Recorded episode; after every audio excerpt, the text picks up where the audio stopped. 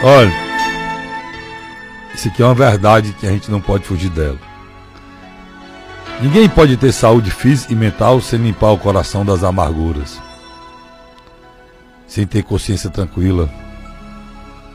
sem deixar de sofrer pelos problemas do passado e sem perdoar, principalmente, a ignorância alheia. Saúde mental, saúde física e paz interior